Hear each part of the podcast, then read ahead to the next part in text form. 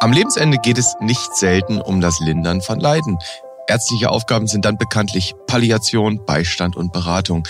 Letztere besonders auch für die Angehörigen. Was aber, wenn das Sterben zur Qual wird, eben auch für die Angehörigen? Darüber, über die Evidenz und die Ethik dazu, darüber wollen wir heute reden. Und damit herzlich willkommen zu einer neuen Episode vom Evidenz Update Podcast. Wir, das sind Martin Scherer Präsident der Deutschen Gesellschaft für Allgemeinmedizin und Familienmedizin, der DGAM, und Direktor des Instituts und Poliklinik für Allgemeinmedizin am UKE in Hamburg.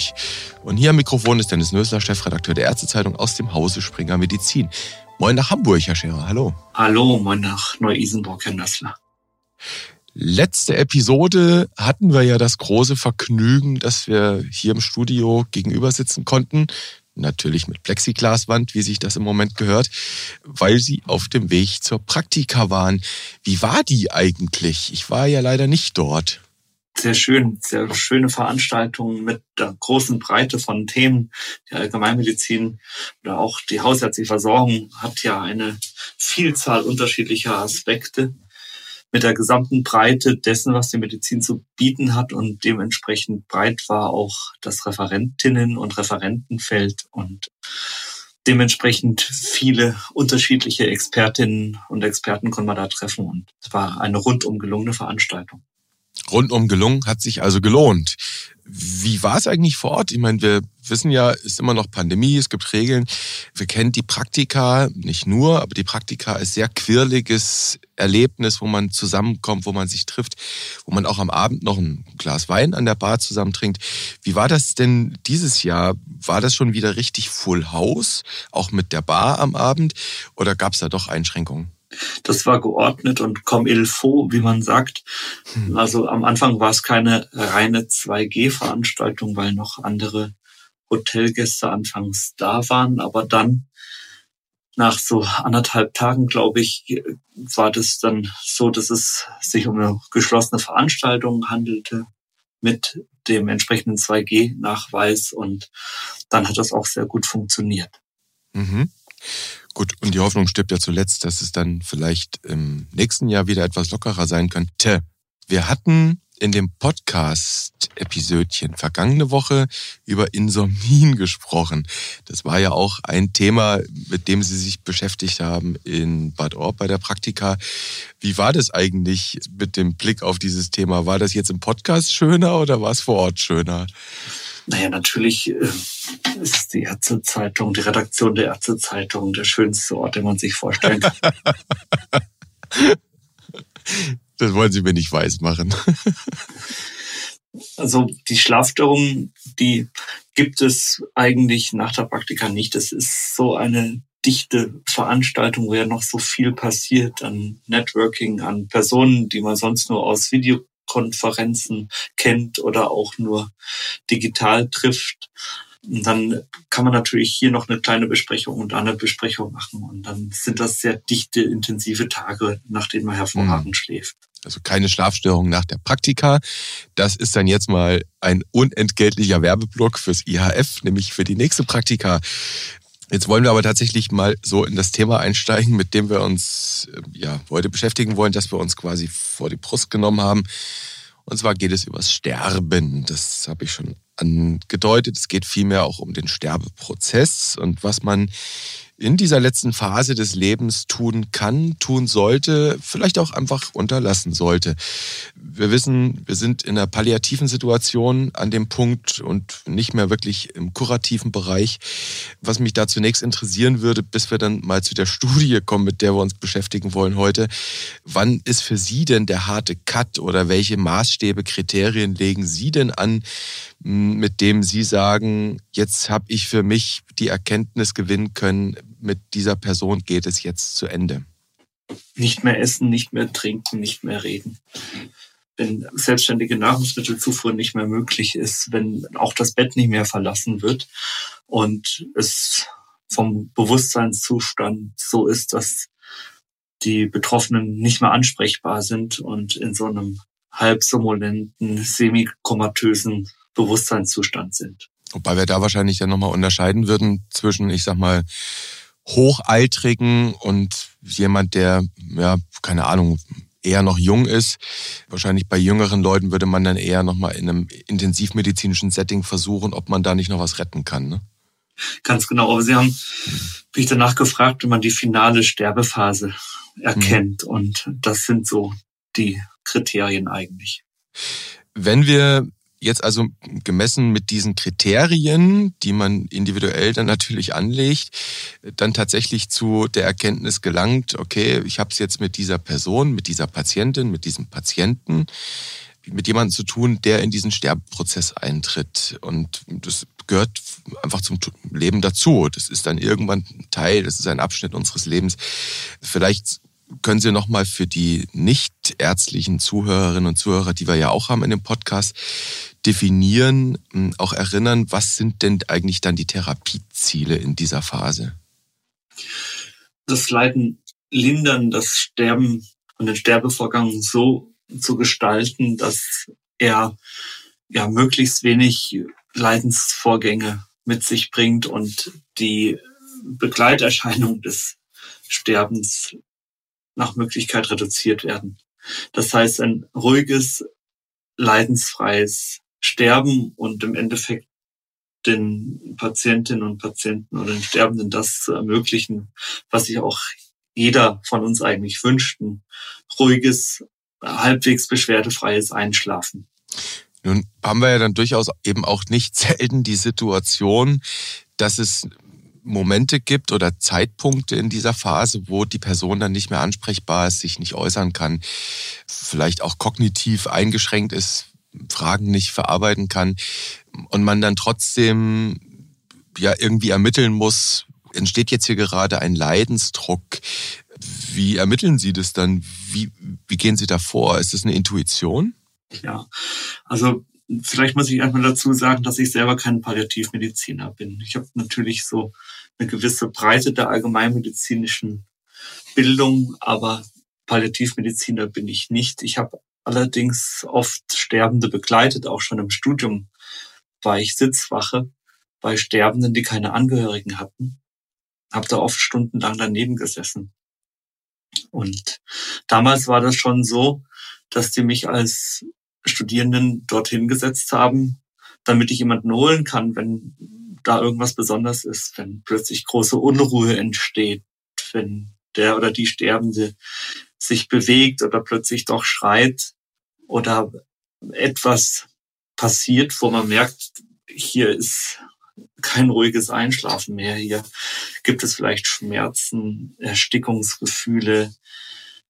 Ähm, dem Betreffenden geht's jetzt hier plötzlich nicht gut. Das sind eben genau die Dinge, also äußere Anzeichen eines Leidens. Die Sterbephase wird ja dadurch gekennzeichnet, dass die Betroffenen sich nicht mehr artikulieren können.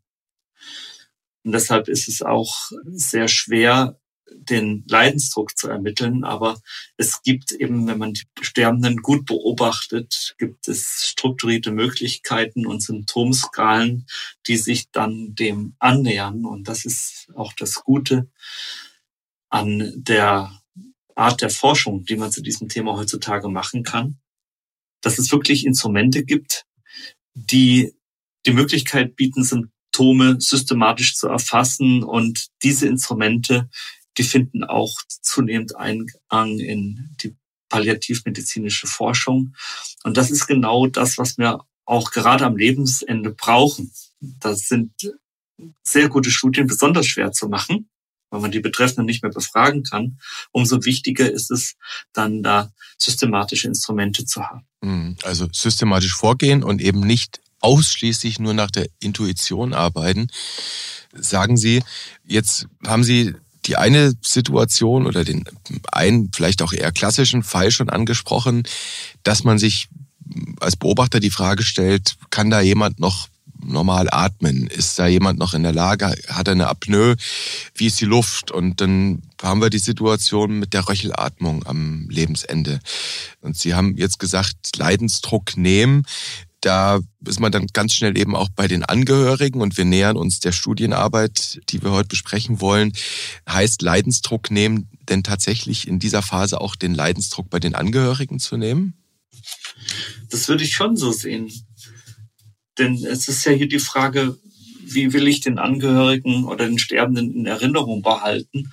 Und die Frage kann man eigentlich nur dann gut beantworten, wenn man wirklich mal stundenlang neben einem Sterbenden oder einer Sterbenden gesessen hat. Mhm. Das ist eine sehr kontemplative Situation. Da ist ganz viel Trauer dabei. Aber da geht man dann oft auch seinen Gedanken nach. Man denkt an die Beziehung zwischeneinander, zueinander, hält vielleicht mal die Hand. Der Sterbende ist sehr für sich, man selber ist für sich, dann ist man gedanklich wieder beieinander. Wenn diese Situation begleitet wird von einer ständigen Rasselatmung, dann ist es das Einzige, was man dann da hört. Man nimmt nicht mehr viel wahr. Es wird sich nicht mehr viel bewegt. Es werden sonst kaum Geräusche gemacht. Es wird sich kaum auch noch bewegt. Und dann hört man eben die ganze Zeit diese Rasselatmung. Und äh, da kann ich ganz persönlich sagen, als jemand, der das sehr oft oder relativ oft erlebt hat, es stört einfach, mhm. weil es doch auch Aktionen triggert. Man weiß natürlich, es handelt sich um Mukus, der in den Atemwegen ist, der dann da auf und ab tanzt, weil er eben nicht mehr abgehustet werden kann oder auch nicht mehr runtergeschluckt werden kann. Das ist ja genau das Kriterium für eine Sterbephase. Ich bin so schwach, dass ich das Zeug nicht mehr raushusten kann und auch nicht mehr runterschlucken kann. Mhm. Und das stört einfach. Das kann jemand, der medizinisch vorgebildet ist, sich dann rational erklären. Aber es gibt auch Angehörige und auch Studien, die gezeigt haben, dass das Pflegekräfte belastet. Und auch ein Systematic Review aus dem Jahr 2014 hat gezeigt, über 7000 Betroffene, das tritt auch relativ oft auf in 35 Prozent der Sterbenden. Also das ist schon ein Thema, wo man sagt, ja, hier geht es mehr um die Angehörigen. Die Sterbenden selber genau wissen wir es nicht, aber wir gehen sehr stark davon aus, dass denen das nichts ausmacht, so dass man dann schon sagen muss, okay, wie gehen wir damit um? Und im Grunde genommen gibt es nur einen Weg, damit umzugehen, dass man zu Lebzeiten sich Gedanken darüber macht. Also dass wir uns überlegen, wie wollen wir das haben? Und wenn Sie mich jetzt ganz persönlich fragen, hm, hoffentlich noch viele Jahre hin, ich liege irgendwann mal im Sterben, meine Kinder halten mir vielleicht die Hand oder auch andere Angehörige, vielleicht auch die Enkel, dann hätte ich gerne, dass das ruhig stattfindet. Also das ist im Grunde genommen eine Frage, die man zu Lebzeiten klären würde und wenn es oder klären müsste. Mhm. Und wenn man mich persönlich fragt, möchtest du ein Medikament haben, dann subkutan gespritzt beispielsweise, dass dieses Geräusch dann lindert, um auch gegenüber den Angehörigen diese Situation so angenehm wie möglich zu gestalten, dann würde ich zu Lebzeiten mich wahrscheinlich dafür aussprechen. Aber das wäre ja eine Frage, die man im Kontext mit Patientenverfügung, mit Vorsorgevollmachten eigentlich mhm. klären könnte. Also oder mit Eingang in ein Hospiz. Dass man es dann thematisiert, nicht? Also, dass man entweder, wenn ja. man ins Hospiz kommt, das bespricht, da müssten wir jetzt tatsächlich da mal Palliativmediziner dazu nehmen, die uns ein bisschen auch erzählen können, machen Sie das vielleicht eh schon? Wird das da regelmäßig thematisiert? Aber wenn ich das jetzt mitnehme, dass Sie sagen, naja, Patientenwunsch, auch Angehörigenwunsch, das kann sich ja finden in der Patientenverfügung dann kann das auch schon ein Tipp in Richtung auch Ihrer Kollegen sein, das durchaus auch hier und da mal zu thematisieren. Bei Patienten, die man ohnehin betreut, das einfach auch mal, wenn es passt, wenn es einen Zeitpunkt gibt, zu erwähnen, ähm, bereite dich vor, das könnte so und so aussehen, oder? Wenn es eh schon gemacht würde, wie Sie für möglich halten, äh, das würde mich schon sehr wundern, denn im Augenblick fehlte ja die Evidenz mhm. dafür dass äh, beispielsweise Butylscopolamin wirksam diese Atemgeräusche unterdrückt. Im Augenblick hatten wir nur Beobachtungsevidenz und heute reden wir über ein wirklich hochwertiges Stück, das Belege dafür liefert, dass man sagen kann, ja, das ist eine wirksame Möglichkeit, diese Atemgeräusche zu verhindern. Das heißt, ab jetzt wäre es sozusagen möglich zu sagen, nachdem wir diese Wirksamkeitsbelege, wir werden wahrscheinlich gleich noch über die Endpunkte der Studie sprechen, nachdem wir jetzt diese Wirksamkeitsbelege haben, lohnt es sich wirklich darüber Gedanken zu machen. So, Herr Scherer, und dann sind wir nämlich direkt in der Arbeit drin, mit der wir uns beschäftigen wollen. Wirksamkeitsbeleg zum Thema Butylscobolamin. Ist natürlich wie immer alles verlinkt. Auch den Review, den Sie erwähnt haben von 2014, das verlinken wir auch in den Shownotes. Eine Arbeit aus den Niederlanden ist das, mit der wir uns beschäftigen. Autorengruppe. Die haben eine multizentrische RCT gemacht, randomisiert kontrollierte Studie in Hospizen, ich glaube es waren sechs an der Zahl, eben dort getestet bei sterbenden Butylscopolamin gegen Placebo. Und die Nullhypothese von denen wäre jetzt, dass das Anticholinergikum eben das die Röchelatmung, das Todesrasseln nicht reduziert, Herr Scherer. Das ist die Arbeit, die Sie angesprochen haben. Und da haben Sie schon gesagt, wir haben da jetzt Evidenz. Was haben wir denn da für Evidenz jetzt?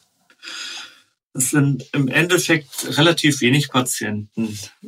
Wenn man nicht weiß, wie aufwendig solche Studien sind, kommt einem das als eine sehr kleine Fallzahl vor. In beiden Gruppen waren es 70 Patienten, in der Botylscopolamin-Gruppe waren es 79, in der Placebo-Gruppe 78 äh, Patientinnen und Patienten und die erhielten entweder eine Placebo-Injektion oder eine Botylscopol Amininjektion. Dazu muss man sagen, Butylscopolamin gibt es auch noch als transdermales Pflaster. Mhm.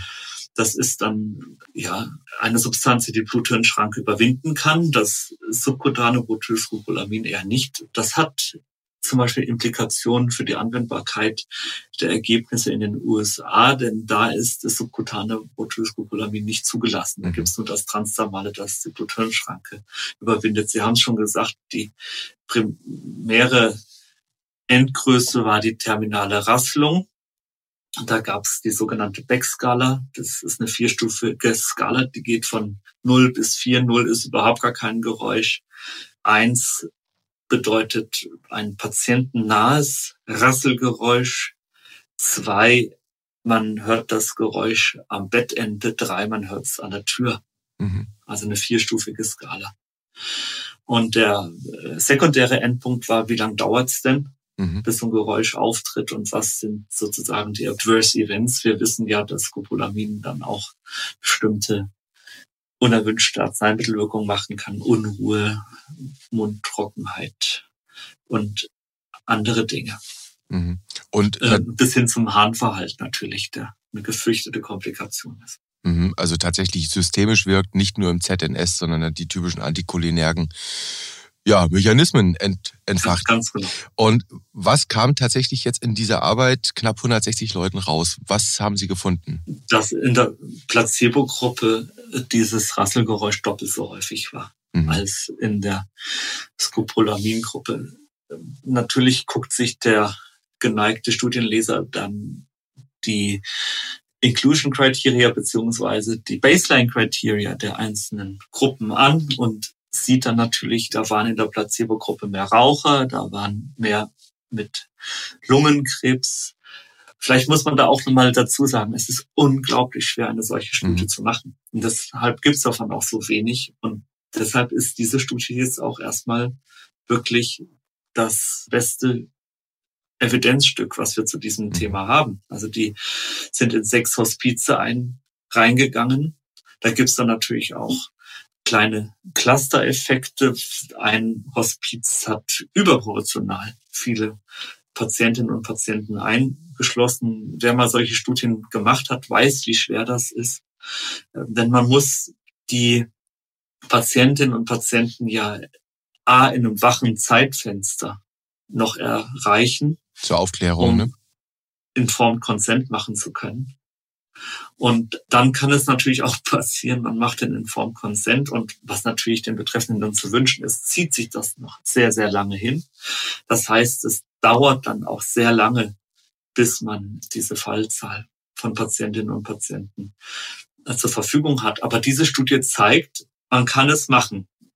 Man kann solche Studien durchführen, man kann solche Patientinnen und Patienten rekrutieren und vor allem, man kann dann auch diese Symptomerfassung systematisch machen und löst dadurch eben genau das Problem, was Sie anfangs auch thematisiert haben.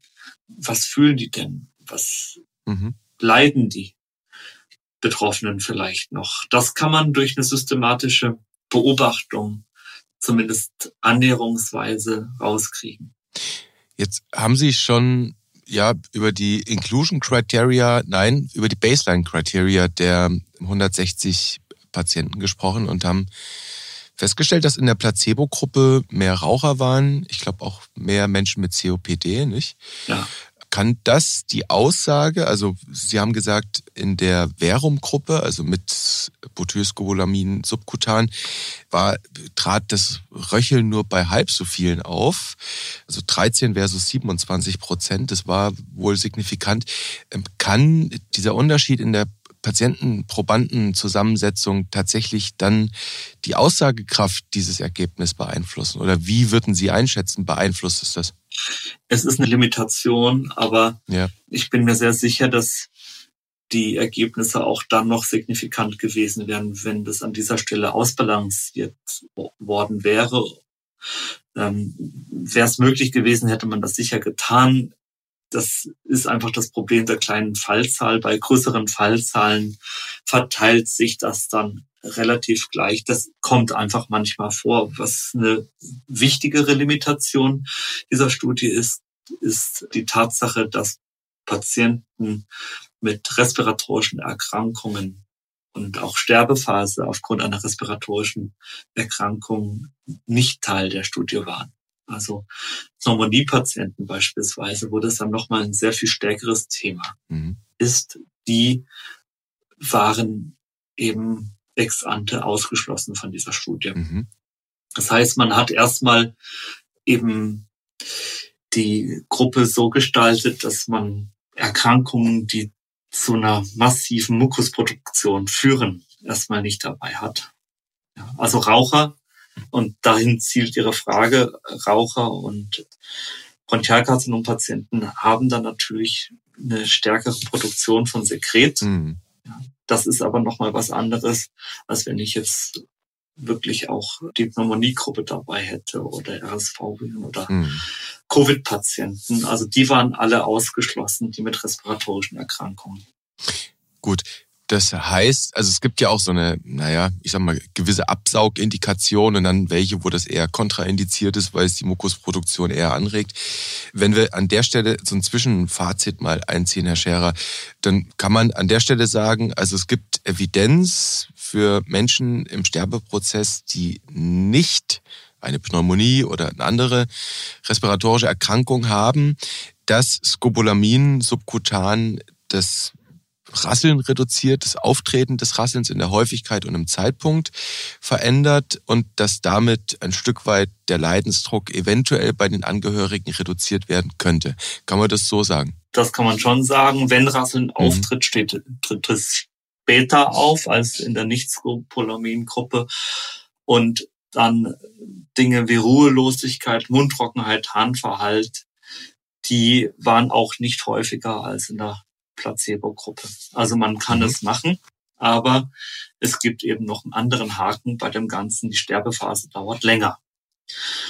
Und da wäre dann natürlich auch die Schwierigkeit für mich abzuwägen, was ist mir jetzt lieber? Mhm. Eine längere, ruhige Sterbephase oder eine kürzere mit Rasselgeräuschen? Das kann man wahrscheinlich nicht unbedingt klar beantworten machen wir es mal in Zahlen. Also was die da im Mittel errechnet haben, ist unter Verum 42 Stunden, unter Placebo 30 Stunden. Dauer der Sterbephase von den Autoren ermittelt.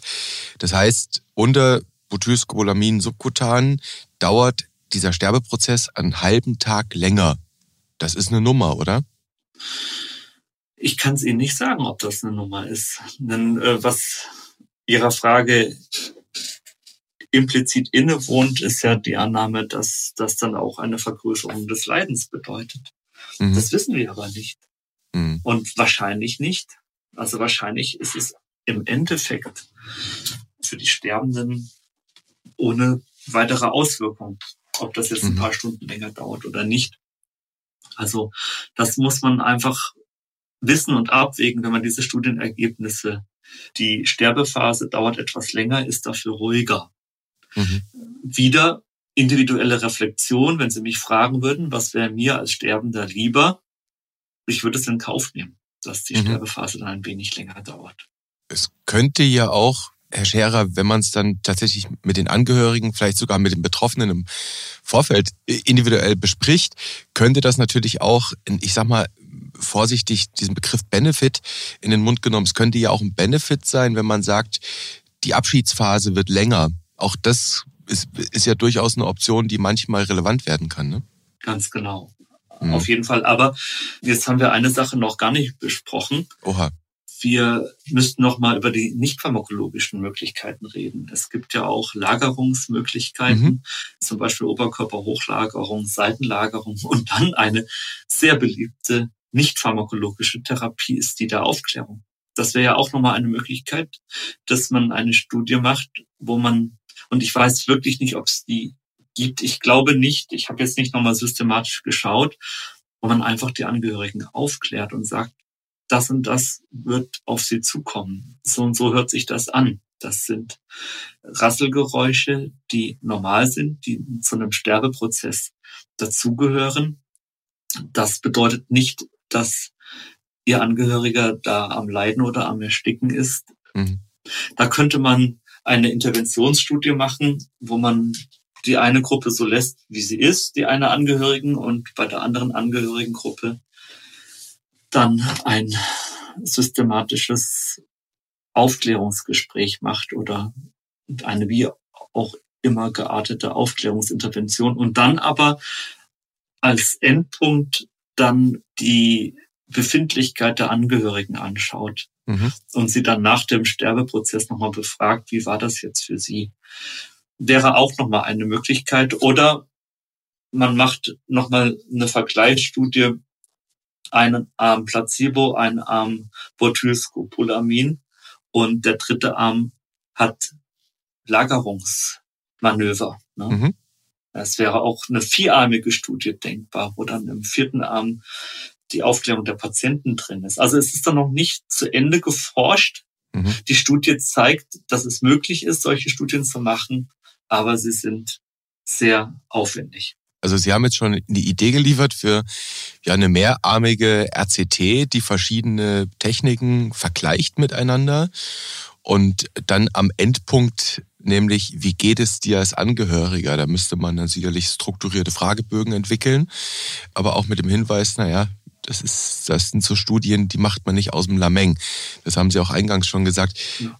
Aber die muss man nicht entwickeln. Da muss man sich nur die Endpunkte überlegen. Ja. Ähm, man kann nach der psychischen Belastung fragen, nach posttraumatischer Belastungsstörung. Dafür gibt es ja validierte Instrumente. Die mhm. liegen vor. Mhm. Nur die Auswahl der Endpunkte, die, die müsste man sich dann gut überlegen. Mhm.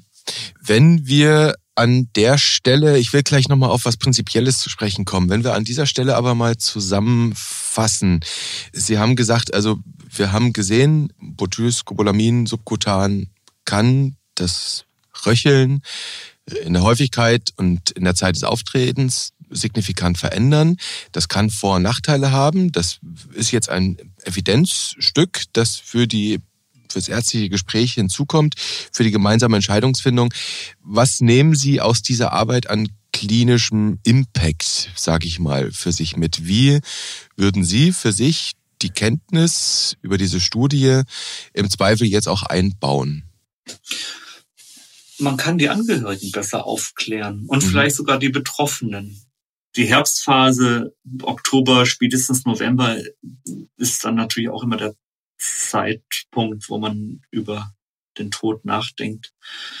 Und da kann es schon sein, dass Patientinnen und Patienten auf einen zukommen. Das heißt, man kann sie einfach besser beraten und man kann Angehörige besser beraten. Man kann ihnen sagen, es gibt eben Belege dafür, dass man durch eine subkutane Injektion den Sterbevorgang leiser machen kann. Und das nehme ich eigentlich dann raus mit aus dieser Arbeit, mhm. dass ich einfach einen Baustein für die evidenzbasierte Patientenberatung mehr habe. Mhm. Also ein Fragezeichen ist kleiner geworden und Sie haben mehr Dinge, über die Sie aufklären können. Jetzt will ich zum Ende mit Ihnen noch über ja, zwei ganz grundsätzliche Dinge sprechen. Nämlich auf der einen Seite mal über die Frage, inwieweit die Intervention bei einer Person für den Nutzen einer dritten Person denn ethisch vertretbar ist. Das ist der eine Aspekt. Und dann hinten raus die Frage, wie das generell eigentlich ist mit klinischen Studien an Sterbenden, also ich betone ganz bewusst an sterbenden Menschen. Probieren wir es mal mit dem ersten Thema. Also wir haben hier in dieser Intervention bei sterbenden Menschen das Rasseln gelindert. Sie hatten schon gesagt, man geht davon aus, dass diese Rasselgeräusche nicht mit Leiden einhergehen. Wie gesagt, man geht davon aus. Es geht hier tatsächlich auch, das ist ein wesentlicher Aspekt, sagen ja die Studienautoren auch selbst, um die Entlastung der Angehörigen, die diesen Sterbeprozess begleiten. Was ist denn grundsätzlich davon zu halten, dass wir klinische Interventionen, hier die Pharmakagabe, machen zum Nutzen von Dritten?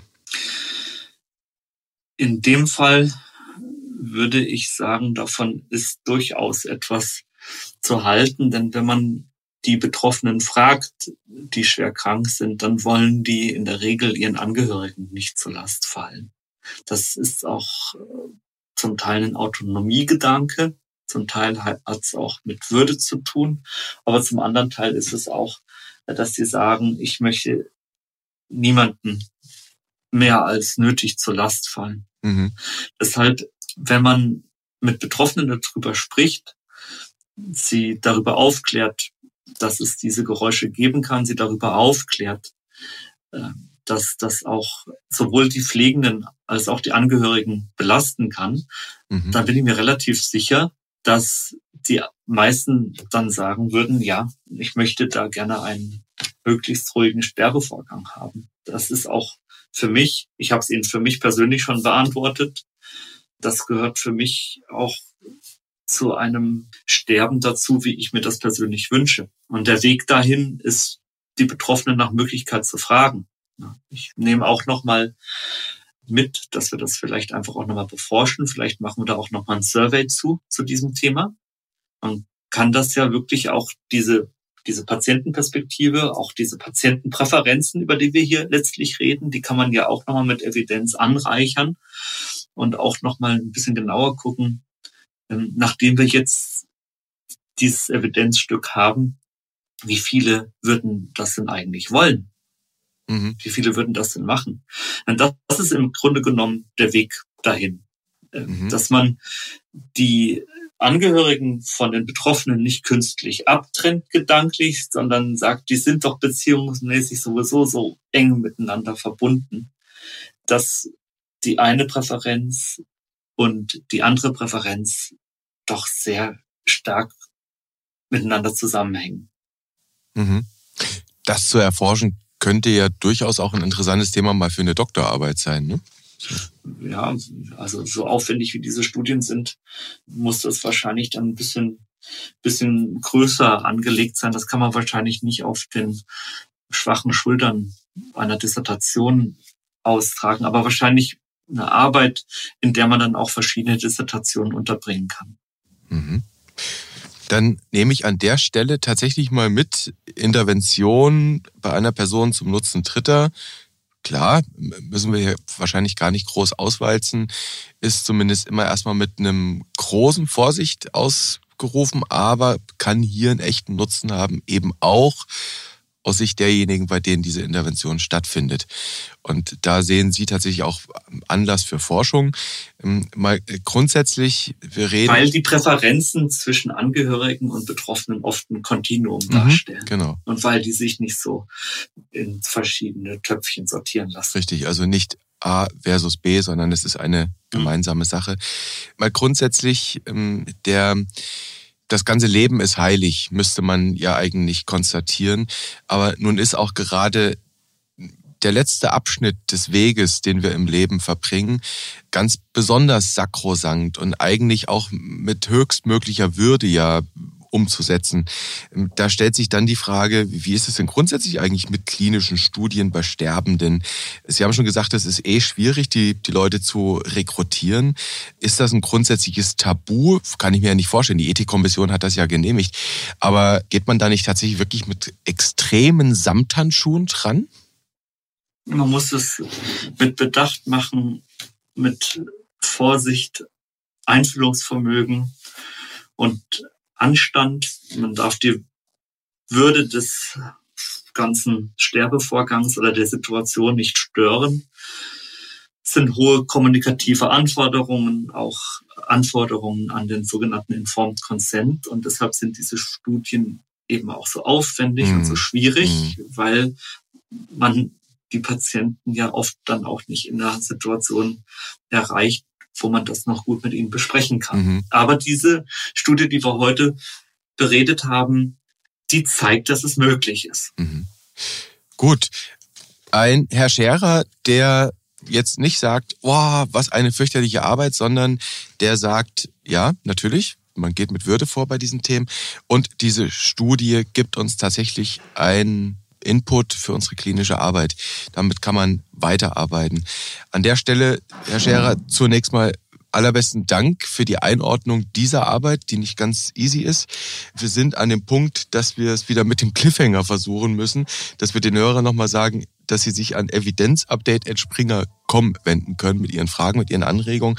Aber jetzt an dem Punkt muss ich Sie fragen, Herr Scherer, was könnte denn ein Cliffhanger für die nächste Episode werden? Auch da würde ich sagen, Stellen Sie sich vor, Sie hängen an so einer Klippe. Was ist Ihre letzte Frage?